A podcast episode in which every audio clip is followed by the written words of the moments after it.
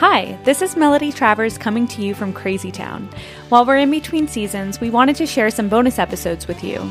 In this one, Rob, Jason, and Asher chat with astrophysicist and author Tom Murphy about the absurdity of the infinite growth paradigm. Thank you so much for tuning in. If you want others to get the Crazy Town experience, please hit the share episode button and send it to your community, or drop us five stars. Now to the show. So we have this uh, incredibly rare d- dynamic here. First of all, we've moved from the greenhouse Yes. into the studio in the house. Back to the library.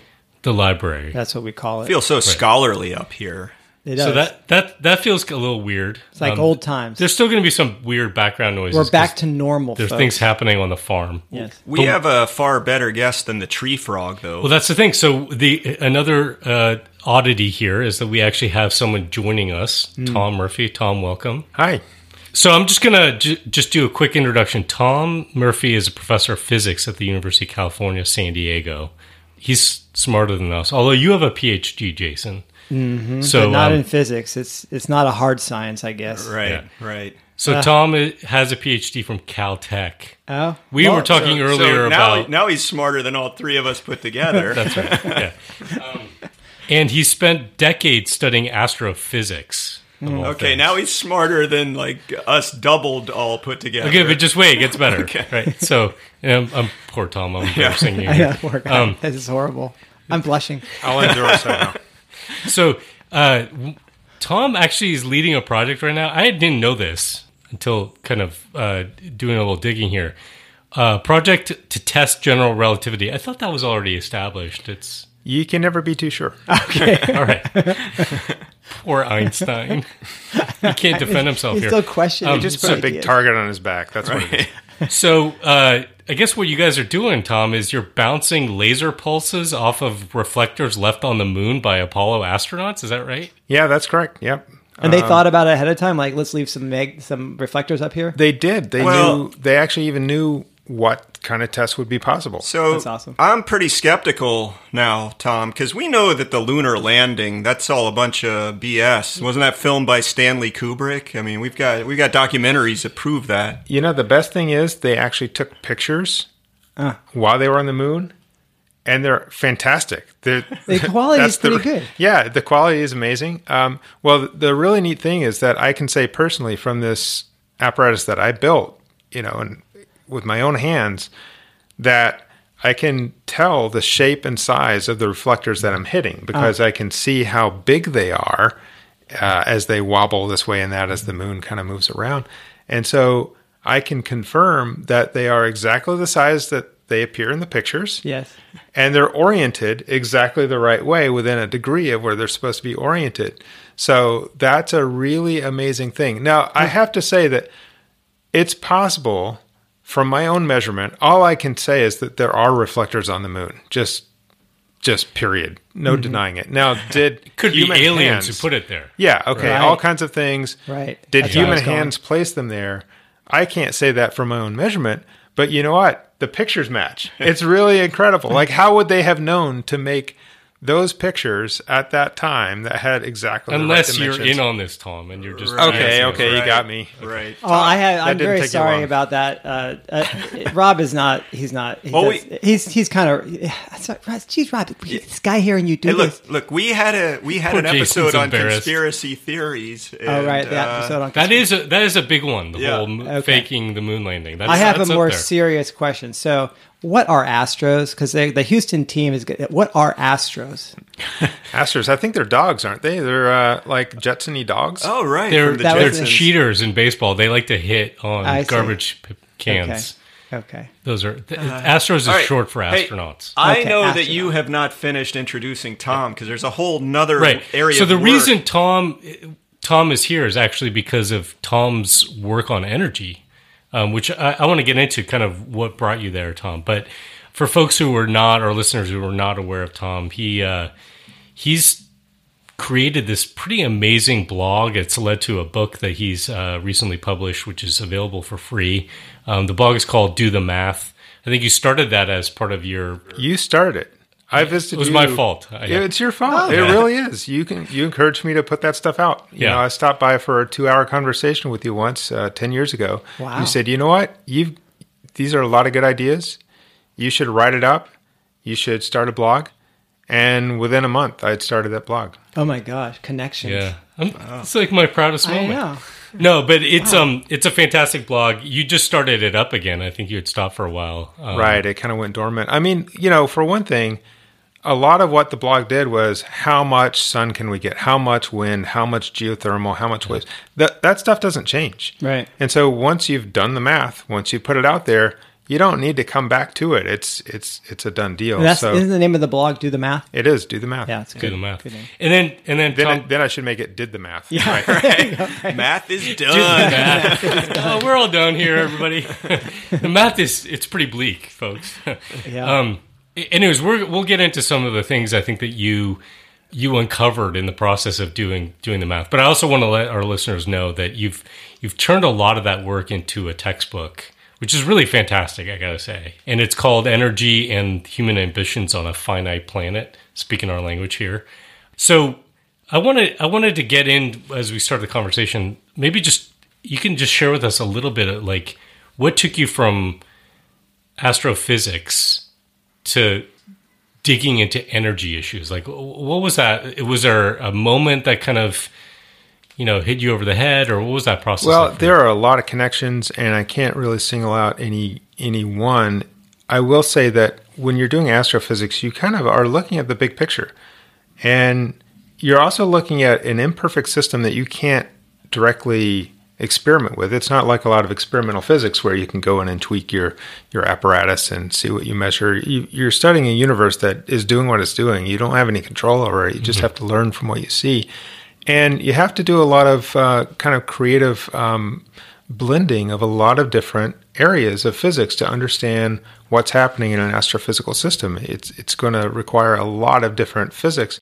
And so I think the human endeavor is kind of similar. We don't have any control over it. It's just happening. We can watch it.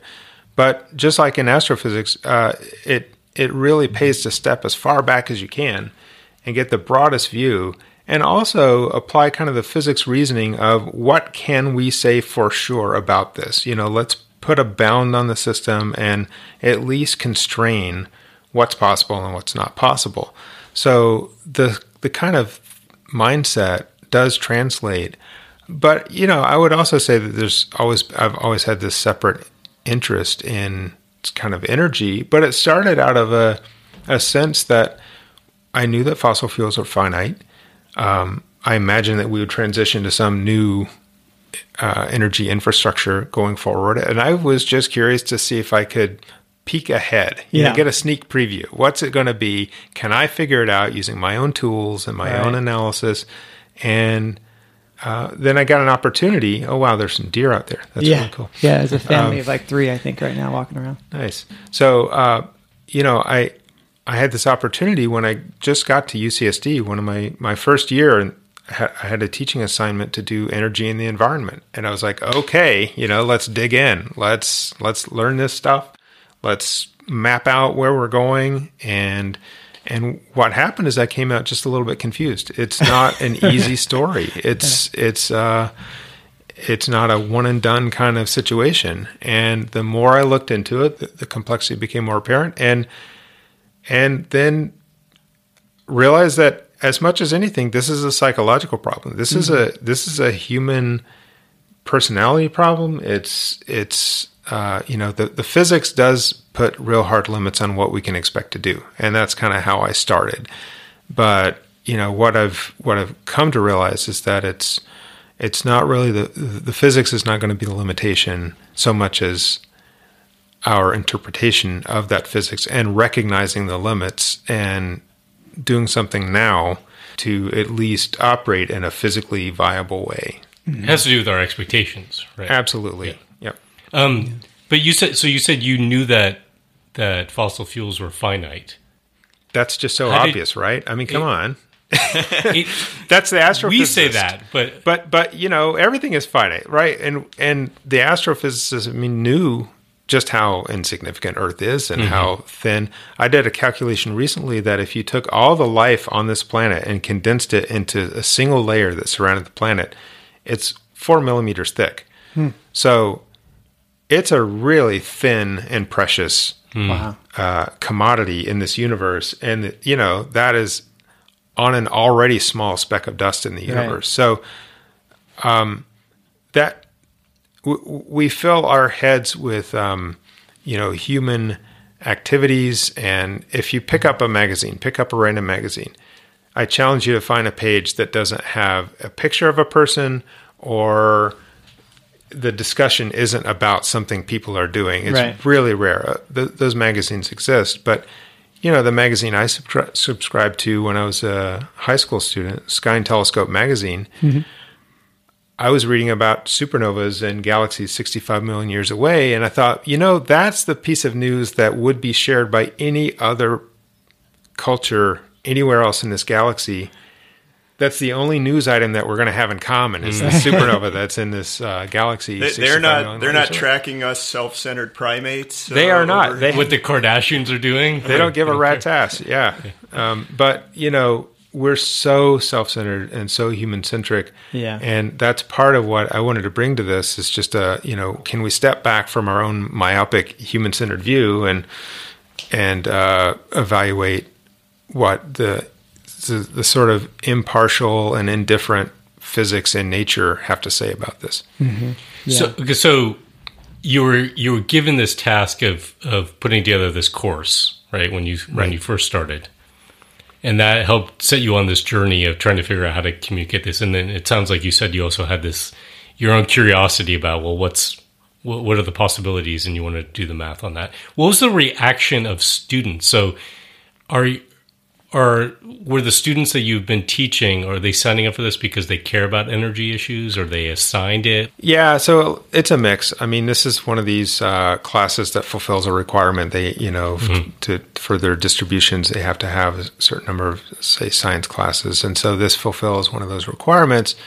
And being about, you know, the title is energy in the environment, and I think especially even then, when that was 2004, you had a lot of people concerned about climate change and um, and environmental issues, but I tried to bring a much broader perspective that we're all aware of climate change at this point and its perils, but it's just kind of like the the fever in a much more severe systematic problem. Right. It's very obvious. It's you can touch your forehead and feel it, but that doesn't tell you what's really happening to cause it all. Mm-hmm. So I, I try to expand their their horizons to see a bigger picture. And I would say that, you know, truthfully, they weren't sure what to think. You know, here's this person telling me something that nobody else has ever told me before Right. how how can I trust this? And, and my approach to that was, don't trust me. Don't listen to me because I'm your professor and I'm an authority. That's not how it works in physics. Um, I try to give them tools so that they could do do the math themselves. right Yeah, and that's the, that- the expression is for every for every PhD, there's an equal and opposite PhD, and so it becomes a problem. We have these dueling, uh, you know, uh, supposed experts, and so that's. I'm also curious about that, right? I think that's great. Your approach is you give them the tools to think critically for themselves, but most people don't take the time to do that, right? And so they end up this. They end up choosing which which expert they're going to just trust, and Right. that I think that's that's a that's a dilemma I think we're in. And what are your thoughts Well, about that? You could get a PhD in finance, right? Yes, and uh, that's right. exponential growth is your friend there. Right, Right, that's right. probably different from what you you're you're teaching, Tom. Yeah, and I would say that so many disciplines are in in a lot of ways backwards looking and and looking at each other for answers. And physics just doesn't work like that. Physics looks to the actual universe, the actual, you know, nature as it performs experiments for you. And so you're just trying to to describe and, and find some truth, but you're not creating that truth. You're just discovering it. And so I think that mindset is a lot different. So physics rests a lot less on, say, authority. Uh, you know, a lot of disciplines are often quoting the the heavy hitters in that field. Well, this person said so, Right. such and such, and physicists want nothing to do with that kind of uh, scholarly approach. You know, it's it's what nature says. damn it, and that's the answer. And you can all test this yourself in the laboratory. So it's very similar. Just let's provide the tools to ask the questions and the answers emerge and you don't have to take anybody's word for it. I think though what's interesting is when you look at some of the scenarios that that some people have or you know related to energy in our future, there there are a lot of scenarios where people are supposedly doing the math saying Right. uh, yeah, we can build all Mark this Jacobson is doing math. Yeah, yeah. This is a Stanford professor doing the math, Yeah. and and uh, so I, I'm always curious. Is like you know, you read those papers, and I have read it, one of the Jacobson papers. I can't imagine how hard it would be for anybody to really understand how they got to where they got to. They're so complex, and there's so many embedded assumptions. Like, what does it take, in other words, for one of your one of your students to know? Okay, should I trust Professor Murphy on this or Mark Jacobson? And they both did math. Yeah, that's a great question, and I don't I don't think there's a good answer. Um, at some level, I I try to be just completely honest with with my students and say, here's what I've found when I've done this. Um, here are my assumptions. I lay it all out so that they can, if they see a place where they think I went off the the, the trail, they they can at least appreciate that. So you're right that it's easy to basically bamboozle people Right. if, if you've got the, the credentials and you're putting sophisticated things out there. What I try to do is make it so simple that you slap your forehead and you're like, how could that possibly be wrong? Yes, and that's why I think that's why I think your blog is so interesting, or the, the stuff I've read on it, where you're like, oh my gosh, you know, Well- it's so simple. There's a specific example that I want to bring up from your blog. It's my it's it's literally I think my favorite blog article of all time of all blogs. Whoa. And it's, uh, Goodness, you must have read three. yeah, well, no, this was, uh, it's actually been really influential on me. I teach it a lot when I'm giving presentations. And the, I don't know if you'll remember this one, it's galactic scale energy. Oh, yeah. That's That, his that was the, blog. the first one. Yeah, so What? That was your well, that first was the blog? That was my first blog Oh, post. well, My first blog post got, you know, 150,000 views in the first couple weeks. That that blog started out really strong, Yeah. and it's because of what was at the time the Energy Bulletin. Yeah. Um, so I had basically a built-in audience from day one. But you Oh, also had done all of these. le- I mean, these this was all based on lessons, lesson plans that you put together and ec- exercises you were having your Yeah, students more or do, less. Actually, a lot of the stuff I hadn't really at that stage presented those kinds of thoughts in the class. So uh, that's why, and and partly that's because I was somewhat constrained by I would pick a textbook, and this is Oh, the right. textbook we're going through, and I would embellish it with some of my own things and PowerPoint slides. That's why I wrote this textbook. Is we need a textbook that Yeah. starts out Yeah. with this, you know, heavy hitting. Here's what physics says we can't do. So wake up, people! And now what? Now what happens? I love the layout of that that that essay. What you did is you said, okay, let's let's pretend that we're actually making progress on renewable energy transition. So there's an all out. Uh, we're gonna we're gonna put solar panels wherever we can. How much of that can we do if we're continuing to grow our energy supply? You know, if, if humans keep acting this way, like we're going to increase our energy supply, whatever it was, two or three percent a year.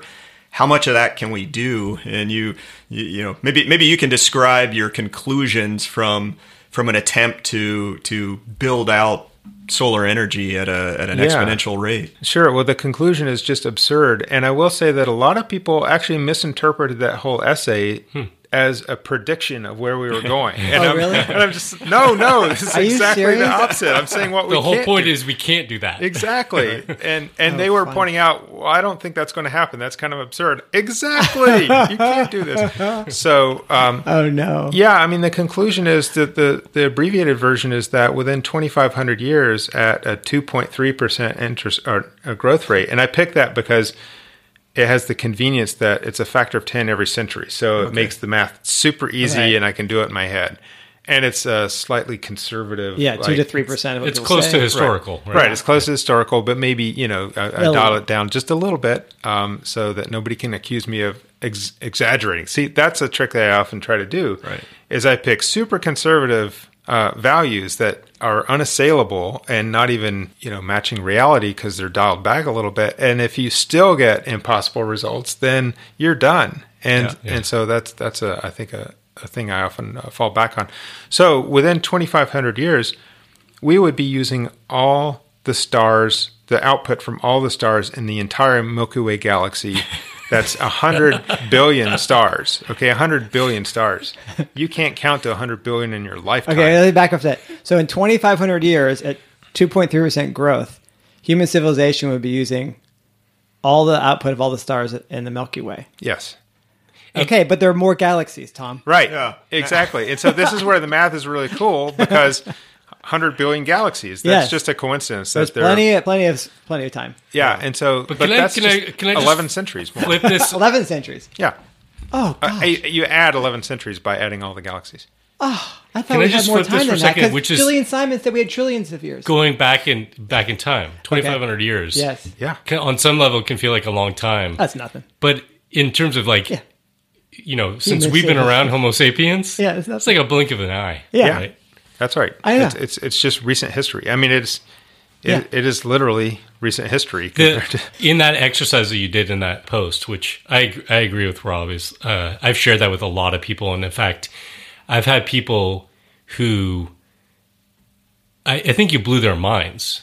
And the one that most people have cited to me was around waste heat. Yes, like that heat, number. the, the inefficiency. So, se- let me see if I remember this. Second law of thermodynamics. You know, you do work, but there's always going to be waste heat, entropy. And it doesn't matter what form of energy we're talking about. doesn't talking matter. about. I always say, if, and, and and so you could say you can't have a hundred percent efficient engine motor. Anything that you're going to do kinetically or electrically, whatever, is going to have waste heat. But I wanted to just stop Okay. for one second on this Yeah. because a lot of what you hear from renewable energy proponents Yeah.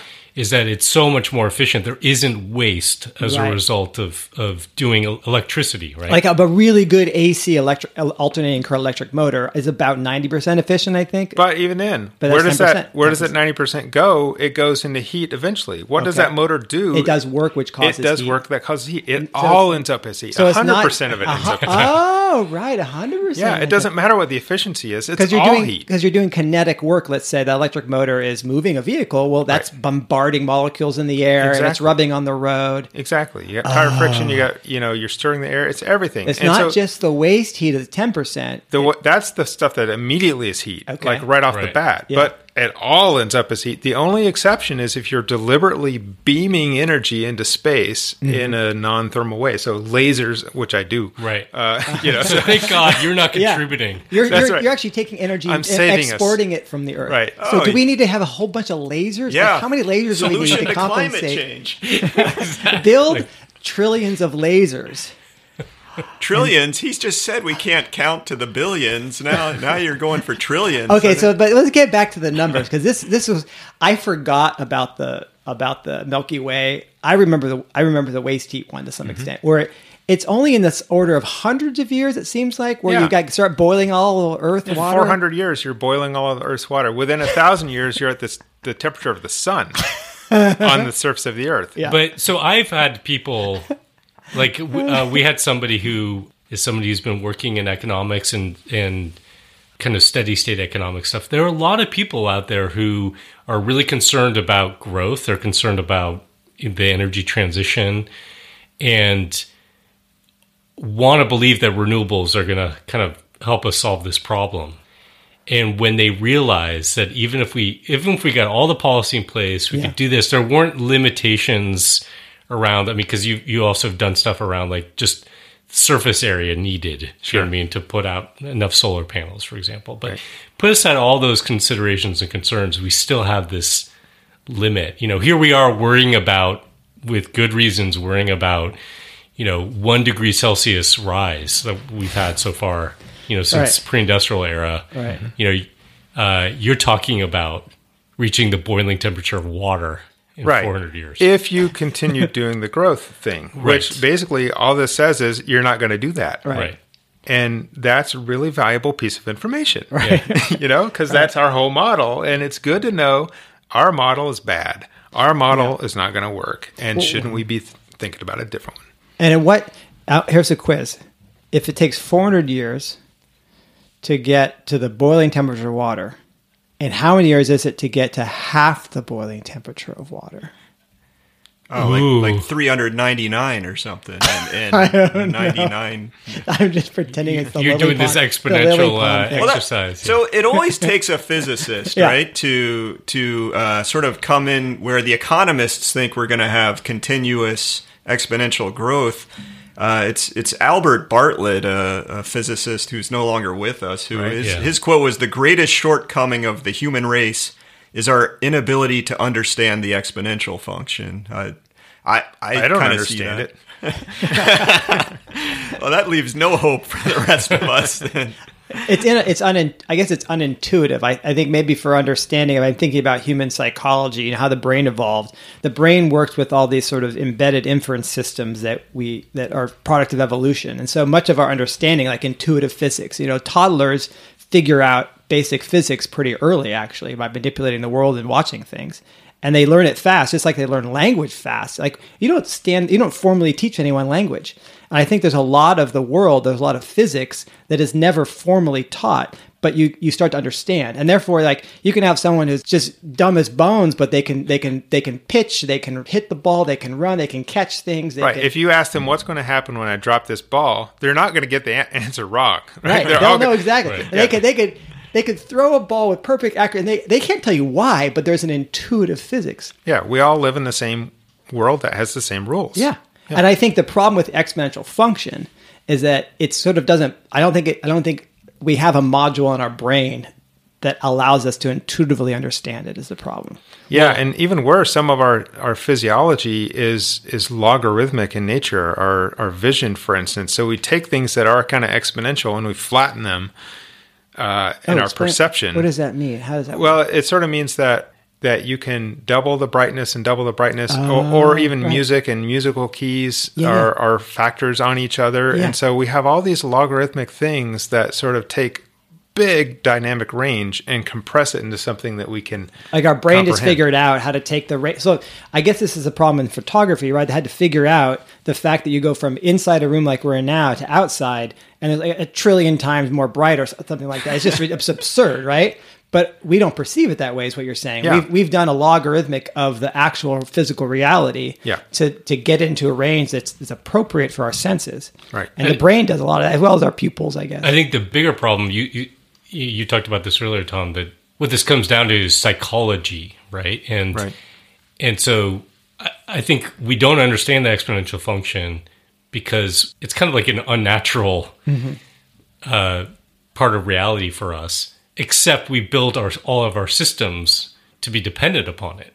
And so if you talk to somebody like a little kid or a- anybody and you say, Can you keep growing forever? No, of course you can't grow forever because we see things that don't grow forever. Our bodies stop growing, all that.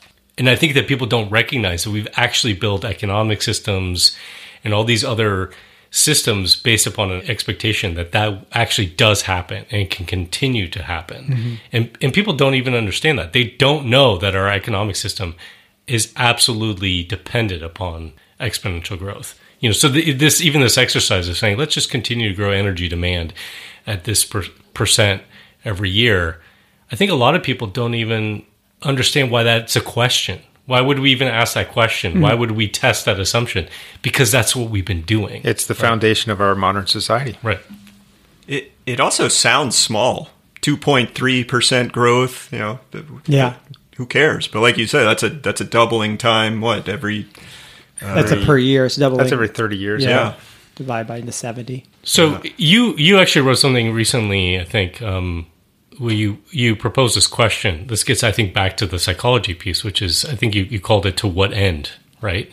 Yeah. Um, so maybe you could talk a little bit about that, you know. And and I'm I'm curious because you you're a physicist and you started out on this this path with regard to energy using sort of that mindset, right? Doing the math. And and I think starting to talk to people who also are trained as you said physicists are trained to try to understand reality. Right. So maybe Not create it, but Yeah, yeah, right. discover it. Yeah. So I would like to think that there's an openness there, or maybe more of an openness with those students, let's say, than maybe the general public. It's not kind of wired that way or trained that way. Um, but you've immediately, I think, run up to the reality of of human systems and our expectations and the psychology of all that stuff. So how, how have you grappled with that? And, and maybe just talk about how that relates to this sort of question of like what it, to what end to what, what, what is our purpose here yeah I, I think those are really deep questions and and i have started to think in very long timescales and part of that is governed by asking myself the question is humanity is human civilization in its infancy or is it nearer the end than its beginning and so most people would, recoil and think of course we want to be in our infancy we want to you know have a really long uh, long run and if you want that to be true, you have to think about 10,000 year timescales because civilization is 10,000 years old. So we'd have to go for many tens of thousands of years in order to, for us to truly be in our infancy right now. And so that, for me, starts to define what does success look like versus what does failure look like. So success would be a continuous run of our civilization without some sort of post-apocalyptic reset, but a continuous run that lasts for tens of thousands of years. So that's if that's success, then I start to think what can we be what activities that we do today could be part of that 10,000 year future. Mm-hmm. And most of the things we do today absolutely cannot be a part of that future. So every almost everything I look at is, right. is yeah. nope, that's not gonna that we can't do that anymore. Welcome to Crazy Town. That's like, yeah, that's exactly. the feeling we all walking around yeah. going, none of this is gonna work. Right. It's it, horrible. Feeling. It's really hard to and, walk around cities. Anymore. I know. I know. and so that's where I come up with, you know, to what end? Right. What, why are we doing the things that we are doing? If it's only, if it's not contributing to our ultimate success, then it is contributing to our ultimate failure. Mm-hmm. Or at best, it's maybe neutral. But in most cases, it really is contributing to our ultimate future by draining resources and spending our one time inheritance on this planet. So, uh, and it's, it's robbing from the future. Uh, that's, by the way, not an accident because economics builds in this discount rate yeah. mm-hmm. that deliberately and explicitly devalues the future. So we are set up to have a worthless future because we've baked it right into the books that yeah. we're going to have a worthless future. It's all about now, and it's how fast can you spend this inheritance. That's what you're rewarded for.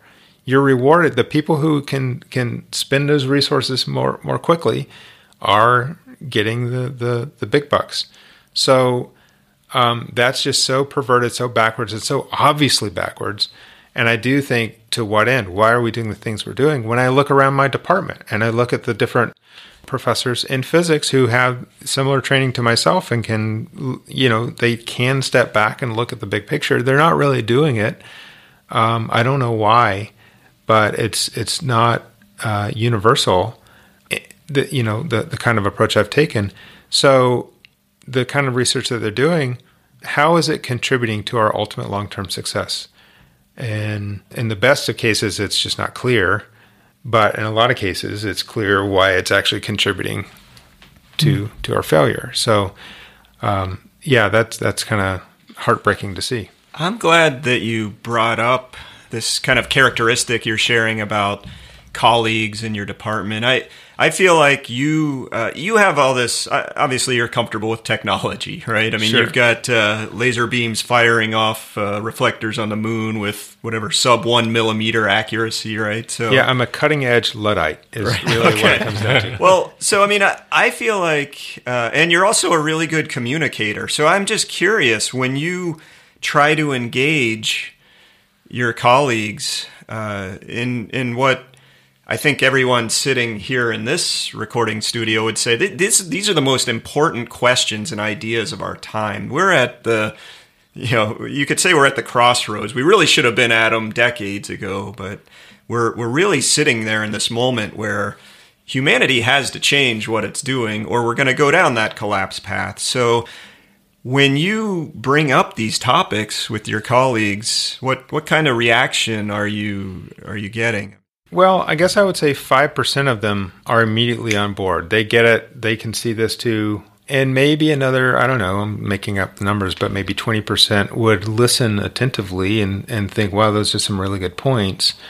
But then they're going to get back to, um, you know, I need to write this proposal to do this this thing to keep my graduate students funded, to keep my postdocs, and you know, it's Yeah, the pull of the in- present. Yeah. yeah, they're in the game, they're playing the game, and there's a survival aspect to that. Um, and also, you know, humans, no matter kind of what your field or preparation, tend to look to others to see what the story is. That's right. And I, for some reason, am not cursed with that so much, so that I, I tend to ask the question, what can I see with my own eyes? What can I do myself? You know, what can I figure out on my own? And I don't look to others. I don't look to experts. I just look to the math. I look to the to the obvious things. You know, what are the obvious things that I can see and talk about? So, um, you know, if I talk about this to my colleagues, they're probably going to recognize that I'm a pretty uh, you know isolated voice, and that already to them is sort of an indication that maybe this is not something I need to even worry about or pay attention to. Because Yeah. all the economists are saying that you know we're doing. It's doing called the, right thing. bandwagon effect. That was Oh, one of the earliest uh, cognitive biases we talked about, maybe in our season. Yeah. and, and it's just how people work, whether Yeah. they're physicists or not. They're still people. Yep. Yeah, I mean, I think that that's, and we've talked about this uh, on on the podcast that not only do we discount the future in terms of like our economic system, we do that as human beings because we, you know, evolved to be very focused on the present from a survival standpoint. And know? all animals, I would say, are basically the same way. We're not really exceptional in that regard. But what's different about us as humans is we have the intelligence to have acquired the power to change our world and our environment radically. Yeah. And we are having impacts on countless other species and driving them to extinction, which other species don't do, right? I mean, other animals, the, the, you know, the squirrel that's really only concerned about their own stash of nuts and not really concerned about the, the bigger picture. That's fine because they, by gathering their nuts, aren't going to make scores of other species go extinct because they're part of an ecological system that's kind of been tuned and evolved, co evolved. We were also co evolved, but in a primitive circumstance with relation to other uh, species on this planet. And then we transcended that. And we are very proud that we transcended that. But beware, you know, there should be a caution label that once you've gone off this path, Yeah. you're no longer protected by the evolutionary kind of uh, compact that, Right. or, or the keeps contract you things in say, check, yeah. that keeps things in check. And so we are the first species really to have this completely outsized power, and but but we haven't. Why would evolution have skipped steps to make us wise enough not to do the things that we Right. can do? And that's really kind of the problem is that you know we're clever, we're not wise. we're clever we're not wise Mm-hmm. and and evolution of course is going to work like this until the first species is clever enough to to disrupt things but why would it suddenly just make a species Why? wise enough Yeah, I- it's uh, I, you know I think human cultures and civilizations, in a sense, have over time have developed institutions that are supposed to be the checks on this. Like mm-hmm. you can you can read the reasoning behind having governance structures and you know maybe churches and other organizations, and a lot of it is about tamping down the individual and and helping society coordinate and also look out for the long term. Because of course it, it- without some collective agreement and and institutions um, you can't really do that. You can't build that you can't build civilization. Civilization has to be a collective process and it has to think long term by making investments in things that outlive individuals. And so it's it's it's strange is that in the sense that there's this paradox in that we we both have these institutions that should be doing this, but at the same time, many of them have co-opted and aren't really doing their job anymore. And I, I wonder how much of that was because we blasted through so many limits in the past when we got fossil fuels that we started poo-pooing sort of these these older ways and these older like ideas and institutions. I mean, they weren't always perfect. I think either, we did. I think we did that before fossil fuels. Uh-huh. You know the. I don't know what it is ar- around the mindset of colonization, but that that existed before. Yes, it did. You know, and we figured out ways of basically stealing. You know, from from other lands and other peoples. Yeah. I mean, know? there have been cases people point to, like there was a certain period in Japan where they were quite insular, but they were also at the same time, you know, very careful planting forests and. And yeah, they it's- were draconian. If you cut down a tree, you, yeah. you would get your head cut off. Right, right. You know, and there's islands. That's what I'm talking about. Yeah. and there's island states that apparently like knew their limits really well, and but they Yeah, practice like in- was- yeah, yeah, yeah. they practice uh, you know things that we would find abhorrent nowadays. But what else are you going to do, right? So Yeah, I, just getting back to the whole success and failure Yeah. thing. Even that to me is it's a worthwhile question, but it's still very anthropocentric. Admittedly, right. Yeah, I mean mm-hmm. it's it's and, and it makes sense that we're we're concerned about ourselves and our own. First of all, we're concerned about our immediate selves.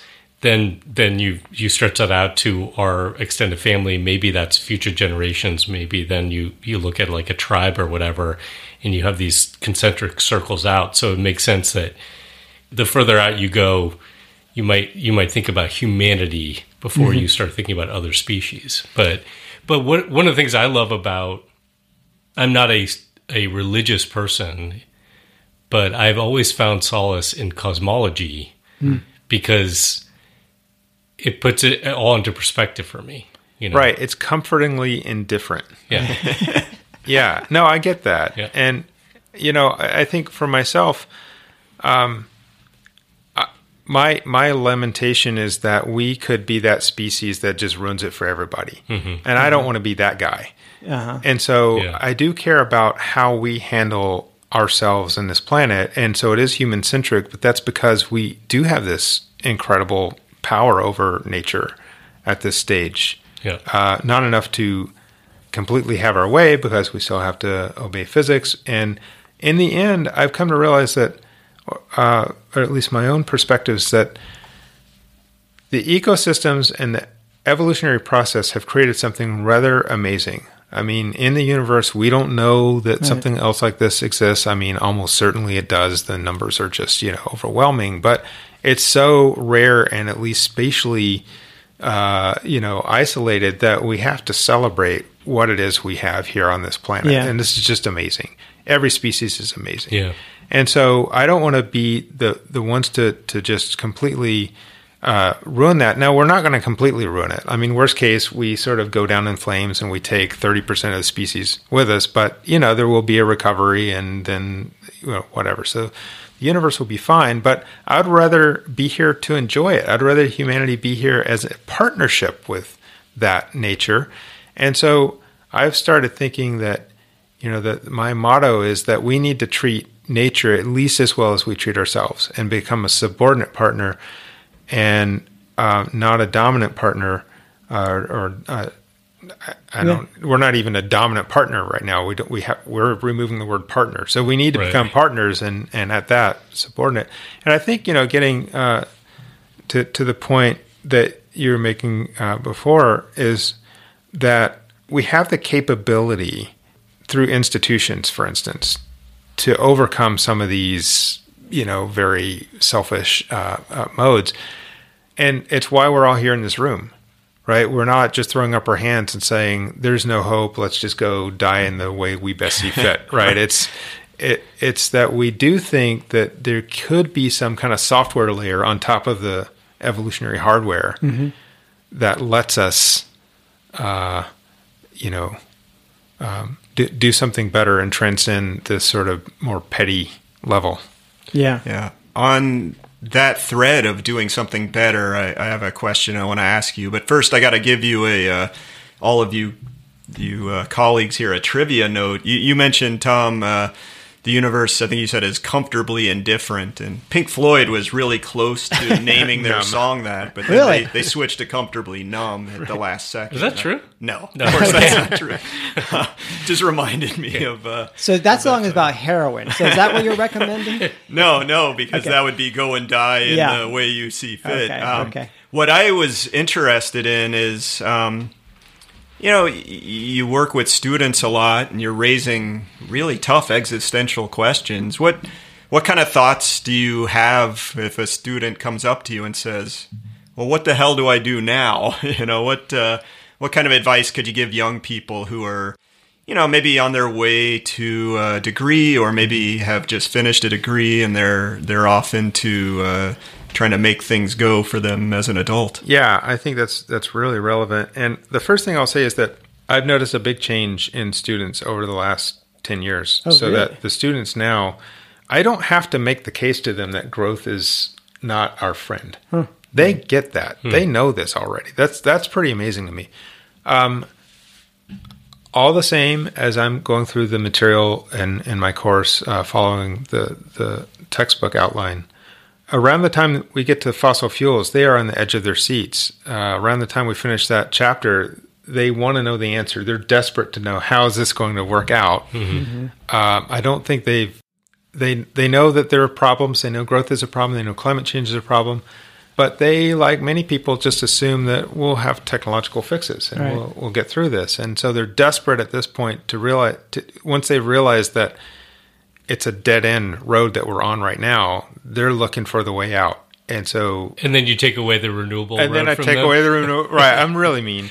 You take Um, away the solar roadways. yeah. Yeah, but you know, in the end, I think the message that I try to deliver, and if I talk to them individually, if they come up to me um, and wonder what they can do and how they should plot their their path, I try to tell them that I don't know for sure. I'm not a predictor. I'm not a Nostradamus. I don't have a crystal ball. Here are the things that are, I'm concerned about, and here are the ways I'm worried things could go. And if you think that there's a credible chance that that's unfortunately correct, then make your life choices such that you'll be fine in either scenario. So whether we swim along like we are now or we run into some serious rapids. So the way to think about that is what will humans value always? What is going to always be important? What do we always need to be able to do? And think about ways that you can plug in and be valuable no matter what happens. And it's not necessarily you know manicuring uh, fingernails right it's not that's not likely to be a priority if things go badly and so maybe don't pick something that only makes sense in the world that we know Well, this makes me a little worried about one of our sponsors in se- season one, Phenicon. Those are the financial advisors for financial advisors. Yeah. I, true. I mean, I'm gosh. worried about those guys now.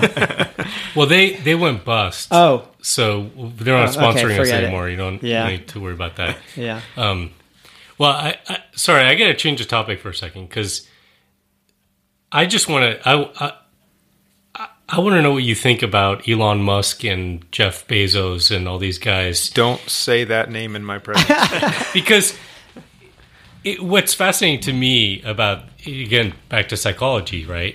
You got these guys, both of them, both of those two men have talked about limits to to human activity, to what we're doing, the the path that we're on, mm-hmm. right? So Elon Musk has talked about how we may be in this very narrow window in in human civilization where we have the capacity to actually leave this planet. So we need to do it now, right? And Bezos i say go ahead yeah.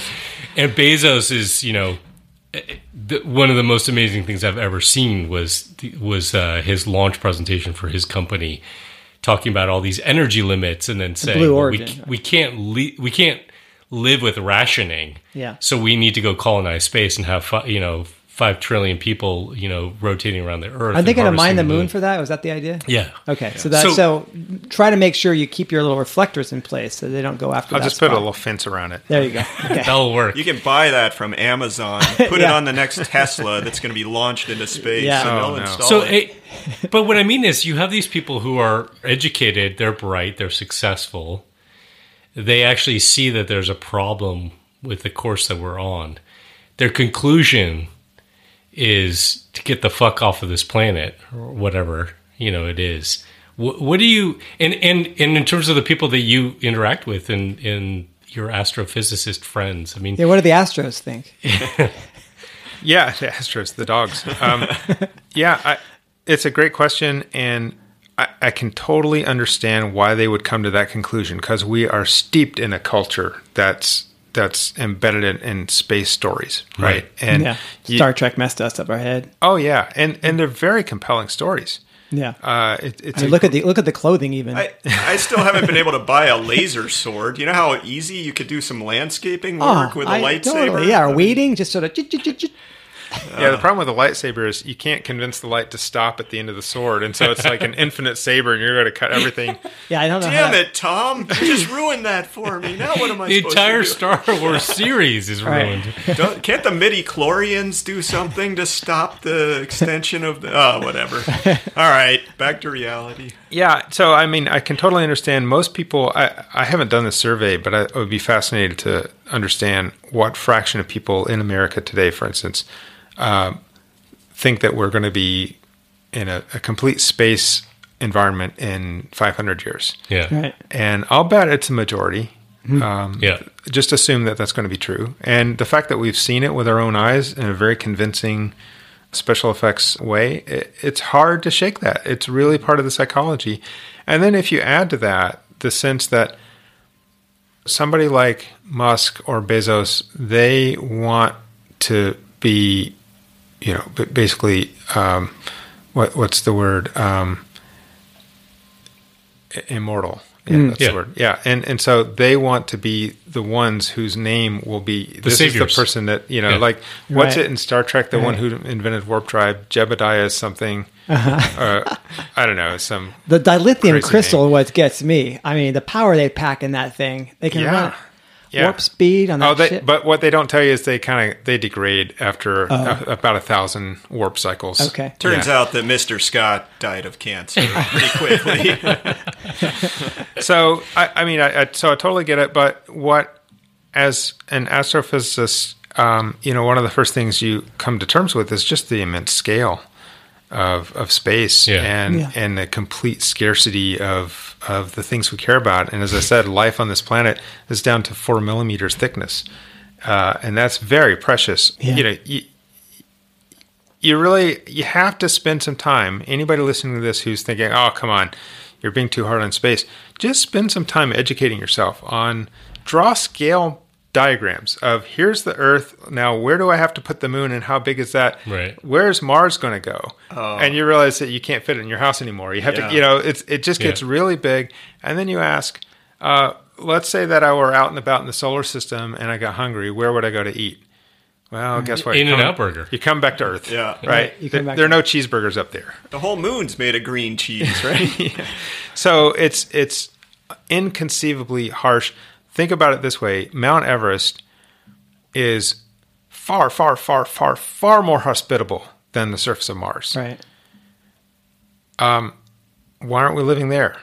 The ocean floor is far, far, far, far, far more hospitable. There are crabs walking by, things you can eat, Yeah. Right. but we're not living there. I, I'd eat a tube worm if I had to, for God's Ah, sake. oh, sure. Yeah. But you're gonna you're gonna have nothing even close in Yeah. space. So it's just Uh, Matt Damon had Well, potatoes. yeah, you have potatoes you can grow with your own urine. And, it's so inconceivably. he didn't look. He lost a lot of weight. I think Tom's right here. I think you know. To to me, I don't want to be too condescending, but you really just have to grow up. Yeah. You just have to get over this. And even if I'm just totally off base, and you can have some colony on Mars. That's got I don't know a thousand or even a hundred thousand people. It's like, right. all right, you haven't done a damn Yeah. thing to solve the problems of how do we live sustainably on Earth and respecting our ecosystems. And, you know, if you just look at the decline rate and the deforestation rate, we're on this really steep path toward total environmental collapse. well, we're adding what 85 million new people every year. yeah, right? it's 85. So, yeah, that's right. so 100,000 people living on Mars. That's uh, It's nothing. I mean, Yeah. one way I think about that is is COVID. Uh, you know, took out a few million people, Mm-hmm. and barely Yeah, uh, dented changed the, curve. needle Right. on on the sort of 85 million per year that we're adding. So Right. if you look at the data, you know, 10 Yeah. re- years from now at population, you're not going to see the pandemic. Right. So it's and that's a big deal to us. That's Yeah. that was a big deal. And I think about like we're, you know, we're obviously normalizing all this death, but also mourning at the same time. And then I think about how many other creatures we actually kill and never even ponder. So mm-hmm. when I hear stats about like the the born the rainforest in Borneo, you know, or Amazon and or coral reefs going out, and or it just you know just you know the, the fires in Australia or the heat wave in the Pacific Northwest, and you just you start getting these like these there are these back of the envelope calculations of, Of the billions, loss yeah. the loss of life. It's just that's heartbreaking to me, and part of the way I the way I connect to that is that I'm living out in the country now, and I've only been out here four and a half years. I was managing farmland for a while, you know, so I would get out and about. But living out here, I've only been living out of like a, a an urban or suburban environment for four and a half years of my life. I traveled a lot, you know, and went to wilderness areas all over the world. But it is quite interesting to just to be present to see the life cycle of things and the seasonal change, and also to see though how when you change the environment, how things show up. So like we put in a water feature, we put on these native native shrubs and and prairie species, and suddenly you walk around and all these mostly insects are, and but the bird life things are showing up like you wouldn't believe. So I just think there is so much good we can do, like you're saying. You know, it, it, it you can take care of a place and make a tremendous difference in the life of all of all these other species that we share the world with in a relatively short period of time. And I would just like to have more people empowered to do that. And you see you see movements like I go downtown and I go into the you know the city and I walk around and see people gardening with in ways that are just tremendous for just attracting creatures, right? And that seems to be taking off more and more. So I think there is an awareness and a care. It's just not scaling to what we need. And at the same time, you have individuals really working hard. You've got this machine still, chur- you know, the industrial machine just still churning through nature on our behalf, so to speak, right? Yeah, and trying to form it in our image in a way, and and trying to dictate to nature, here's what you're going to do for us. Whereas what you're describing is more taking cues from local, uh, you know, the local habitat, and saying what can what can we do to help you, Yeah. and not not trying to transform the landscape into your own mental picture that's going to be deeply flawed Yeah. about what what's sustainable. It, I'm I'm going to sound suspiciously positive for a moment. Jeez. Just thinking about what you'd said about your students. So, so you've been you've been teaching about energy now for for more than a decade, right? Yeah, And- 18 years. and you've seen I'm I'm I'm speaking for you here. Tell me if I'm wrong, but you've seen students coming in further along in terms of their recognition or what they're open to. You know, so you said that they're already sort of there. They're certainly there with the climate crisis awareness, and and they're also with this sort of questioning of the growth paradigm. Right. So maybe there is there's an exponentially growing awareness in in questioning of the kind of the the dominant paradigm of thinking. It's still small. So you talked about how like with your colleagues you might still be viewed as an outlier. At some point though, maybe it will tip and it will feel like a tip, but it will have just been built on a lot of people and and it would be amazing if at some point we had this flip where people were lauded and celebrated for recognizing limits and then doing incredible things within the context of limits because there's so much creativity mm-hmm. that we could harness and ingenuity human ingenuity if we said how can we do the most with these limited resources that we have in balance with nature Yeah. I mean, what if that was the goal? Like the Yeah. the society, the culture, the civilization that lasts for thousands and tens of thousands of years, and we set that as a goal we agreed on. Right. And uh, I think that's a brilliant question. And um, Well, right and- now we have planned obsolescence instead right now. So right you got to do the opposite. do the opposite And you know, to that point, I think you know that's a really fascinating thing. More, I, I think it's possible that you will hit this tipping point. A number of my colleagues I've talked to recently, not necessarily in my department, but other people who I've had conversations with over the years, and they would sort of come out with this statement about how growth is, and not that we were talking about it, they, they would just kind of uh, uh, tip their hat or not, not tip, tip their hand. What what's the word for that? Show their hand. That they think that um, you know growth growth is not something that we can sustain, and it sort of floored me. Where did that come from? So there is this growing consciousness. yeah When I guess uh, Robbie, you're talking about your favorite blog post. One that gets still a lot of attention is this uh, conversation I had with an economist over dinner. Oh. Sort of a neoclassical economist, and I kind of walked him through why economic growth can't last forever. And it was a, kind of a, a tough pull, but eventually uh, made a lot of progress with him. But the one thing that really, I think, kind of caught his attention, I mean, he did really stare off into the distance. Uh, as as I said, the person who comes up with a real good model for a steady state economy that can transform the way we do things, that's the one who will be remembered for a very long time. Not mm-hmm. the not the economist during this short transitory yeah. phase.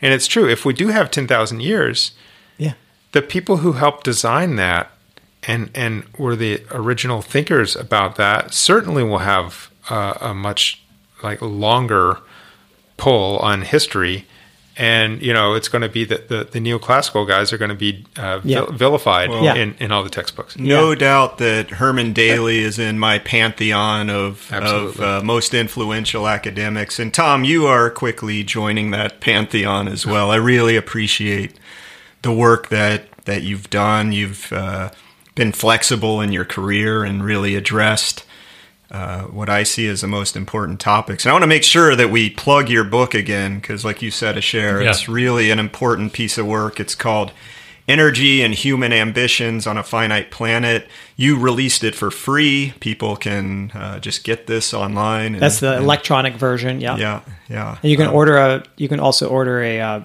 paper copy, right? Right at cost. Nobody makes any money on this. Yeah because why should they? Right. Mm-hmm. And and the Do the Math blog, as we said, is is amazing. We repost all of your essays on resilience.org. Um, you know, you could read that from start to finish, and and uh, you know, you, you you would have a lot more knowledge than uh, pretty much everyone else out there. So uh, yeah. And thanks for visiting us here. Yes, this is a huge uh, summer treat we're glad glad to have you here in the studio, and the first time we've been back in the studio for over a year, probably. Excellent. Yeah.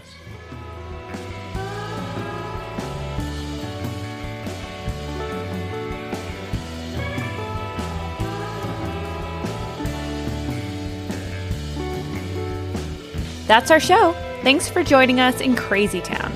This is a program of Post Carbon Institute. Get more info at postcarbon.org.